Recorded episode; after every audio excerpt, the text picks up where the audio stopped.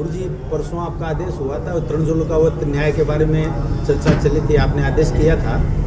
तो जीव जो है मरने के बाद ऐसे पढ़ते हैं जीव मरने के बाद अपने कर्मानुसार पाप या पुण्य भोग कर नया शरीर धारण करता है। एक ए, ऐसा एक तो ये पढ़ा हुआ है। दूसरा ये है कि अंत मत अंत मती सो गति।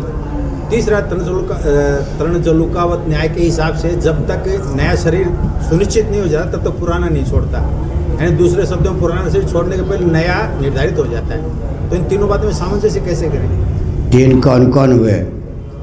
एक तो गुरु जी ये कि पाप या पुण्य का भोग भोगने तक और फिर नया जन्म नए प्रारंभ से होगा तब नया शरीर धारण होगा। हाँ। वहाँ वेट करनी पड़ेगी हाँ वेट कीजिए फिर। और तृणजुलुका कहती है कि भाई जब नया वो तो समझ गया तीसरा क्या है? अंतमति सोगति। माने जैसा तुम विचार जड़ भरत की तरह। दूसरे और तीसरे में एक रूपता हो गई या नहीं? आपके कथन से ही दूसरे और तीसरे में तो एक रूपता हो गई तीन कहाँ हुए? दो ही तो हुए। बैठिए मैं बता अंतमति सो गति यही कह रहे ना। गीता में क्या लिखा है? यम यम वापि स्मरण भावम त्यजत्यंते कले वरम तम तमे वैति कौनते सदा तद्भाव भाविता। राजा भरत की अंतिम मत्ती क्या हो गई? मृग का चिंतन हुआ ना? मृग का चिंतन हुआ तो भाव जगत में मृग का शरीर मिल गया। और इस शरीर में रहने का प्रारब्ध टूट गया। मृग के शरीर से ही वो रहे। कालांतर में मृग दंपति के माध्यम से मृग शरीर उनको व्यावहारिक जगत में मिला। मैंने बहुत विस्तार पूर्वक कहा था कि आज कोई देह त्याग के बाद देवता बनेगा तो अदिति कश्यप के योग से थोड़े देवता बनेगा। अपने पुण्य के प्रभाव से जो भाव राज्य में देव शरीर मिलेगा, उसी से देवलोक में जाएगा और व्यवहार करेगा। मरने के बाद कोई भूत प्रेत आदि होता है अयोनिज शरीर है। माता पिता के संसर्ग से नहीं, अंतिम समय में जिस प्रकार के शुभ या शुभ कर्म का उदय होता है फल देने के लिए, तदनुकूल उसको भाव राज्य में शरीर मिल जाता है। एक विधा दोनों, दूसरे और तीसरे में एक रूपता है।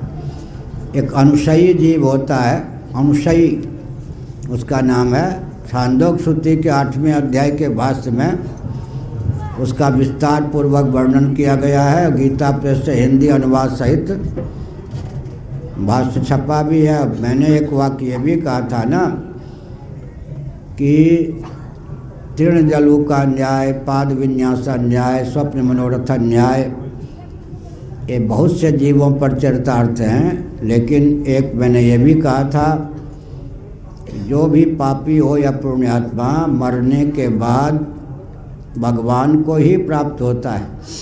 शंकराचार्य जी ने बहुत विस्तार पूर्वक दार्शनिक ढंग से यह तथ्य लिखा है। लेकिन भगवान में महत्व बुद्धि के बिना ही मृत्यु की जो विधा है, उसके अनुसार प्रोसेस मेथड के अनुसार, भगवान में लीन होकर के भी उसका मन भगवान से उचट जाता है। उचटने के बाद शुभाशुभ कर्म के अनुसार उसको फिर शरीर की प्राप्ति होती है। यहाँ पर ये मानना होगा कि भगवान में विलीन होने के बाद फिर शरीर मिलता है। इसीलिए दो प्रकार हैं। देह छूट जाने के बाद, अब थोड़ा विचार करो। द्रोणाचार्य किसके अवतार थे? भरद्वाज ऋषि के। पंद्रहवें दिन के युद्ध में रथ पर ही समाधिस्थ होकर उन्होंने देह त्याग किया और उस दशा में ही दृष्टद्युम्न ने रथ पर आरूढ़ होकर उनके गले को काट दिया अपनी प्रतिज्ञा की पूर्णता के लिए, सबके मना करने पर भी। लेकिन द्रोणाचार्य ने क्षत्रियोचित ढंग से देह त्याग नहीं किया, रथारूढ़ थे ही, बिल्कुल ध्यान समाधि की दशा में देह त्याग किया। उसके बाद जो उनका मौलिक स्वरूप था भरद्वाज ऋषि का, भाव जगत में उस शरीर की प्राप्ति हुई, उसी से वो अपने लोक में जा रहे थे। या जो भरद्वाज ऋषि का रूप धारण करके जा रहे थे, उसका दर्शन युधिष्ठिर जी श्री कृष्ण जी, संजय जी, कुल चार पाँच व्यक्ति जो दिव्यदर्शी थे, उन्हीं को हुआ। सबको नहीं हुआ। तो इसका मतलब वो भी हो गया ना। इस शरीर को छोड़ दिया। और भरद्वाज जी के अवतार थे। भरद्वाज वाले शरीर अपने स्वरूप का, मैं जिसका अवतार हूँ, वही होकर शेष रहूँ तो भाव राज्य में भरद्वाज जी का शरीर प्राप्त हुआ। उसी शरीर से उन्होंने आगे गमन किया। दोनों विधा है। एक है कि भगवान को प्राप्त करने के बाद फिर शुभाशुभ कर्म के प्रभाव से भगवान से जब मन उचट जाता है, उसके बाद में भाव राज्य में शरीर मिलता है। और एक यह है कि पहले शरीर तृण जलु का न्याय से मिल जाता है। दोनों में फिर सामंजस्य हो गया। चलो पहले भगवान में विलीन हो गया। उसके बाद भी तो शुभाशुभ कर्म के अनुसार भाव राज्य में ही शरीर मिलेगा ना। स्वप्न में भाव राज्य में ही शरीर मिलता है ना। तीनों में एक रूपता हो गई। भगवान में मान लीजिए जो प्रक्रिया है, मरने वाला जीव मृत्यु की ऐसी घाटी है ना। जैसे सुसुप्ति होगी, गाढ़ी नींद होगी तो स्थूल सूक्ष्म इन दो शरीरों की घाटी पार किए बिना सुसुप्ति हो ही नहीं सकती है। समाधि होगी तो तीनों शरीर की घाटी पार किए बिना हो नहीं सकती है। ऐसे मृत्यु की एक दशा है, सुसुप्ति और समाधि के बीच की। वो घाटी ऐसी है कि भगवान में ही जीव पहले विलीन होगा। लेकिन भगवान में महत्व बुद्धि न होने के कारण वासना के योग से उसका मन भगवान से उचट जाएगा। मन जब उचट जाएगा तो जो शुभ या शुभ कर्म या मिश्र कर्म फल देने के लिए उद्यत हो गए तदनुकूल भाव राज्य में शरीर होगा। होगा भाव राज्य में ही पहले। हुआ ना? अच्छा मान लो किसी को प्रेत का शरीर मिल गया भाव राज्य में। लेकिन उसके रिश्तेदार, नातेदार ने विधिवत उसके नाम श्राद्ध इत्यादि किया। उस पुण्य के प्रभाव से जैसे दूसरे के खाते में भी आप धन डाल सकते हैं ना तो उसके धन में वृद्धि हो गई। निकालने में आप अधिकृत हो या ना हो, डाल तो सकते हैं। अधिकृत व्यक्ति ने जो उनके खा उनके निमित्त श्राद्ध इत्यादि किया, वो पुण्य जाकर उस जीव को प्राप्त हो जाता। है उस पुण्य के प्रभाव से फिर भाव राज्य में शुभ शरीर मिल जाता। है भाव राज्य में। काला, अगर उसको मर्त्य लोक में फिर जन्म देना है, लेना है, पशु, पक्षी, वृक्ष, मनुष्य होना है, तब उसको स्थूल शरीर की अपेक्षा है।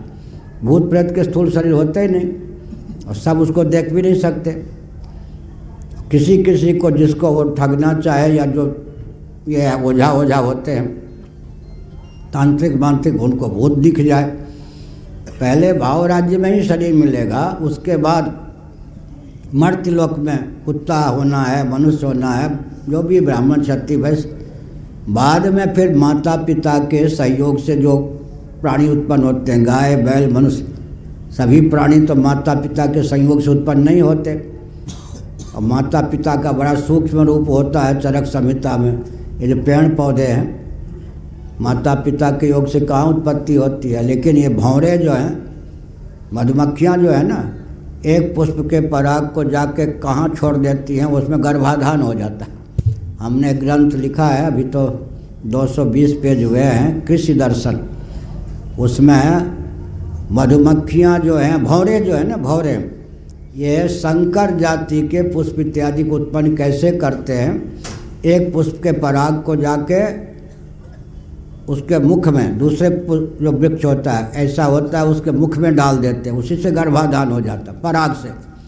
ये सब चीज़ें हमने कृषि दर्शन नामक ग्रंथ पर लिखा है। हो सकता है ढाई सौ, तीन सौ पेज में ग्रंथ और आगे बढ़े, जब समय मिलेगा तो। तो हमने एक संकेत किया कि माता पिता के संयोग से मर्त्य लोक में शरीर प्राप्त होता है। चार प्रकार का अंडज, स्वेदज, जरायु, उद्भिज उसमें विशेषकर जंगम प्राणी जो हैं, स्वेदज, अंडज और जरायुज। उद्भिद माने पेड़ पौधे आदि पृथ्वी में कुफोर के जो निकलते हैं। उनके अतिरिक्त जो तीन प्रकार के जंगम प्राणी हैं, वो माता पिता के संसर्ग से ही फिर स्थूल शरीर धारण करते हैं। और पूछो जी, दो हैं।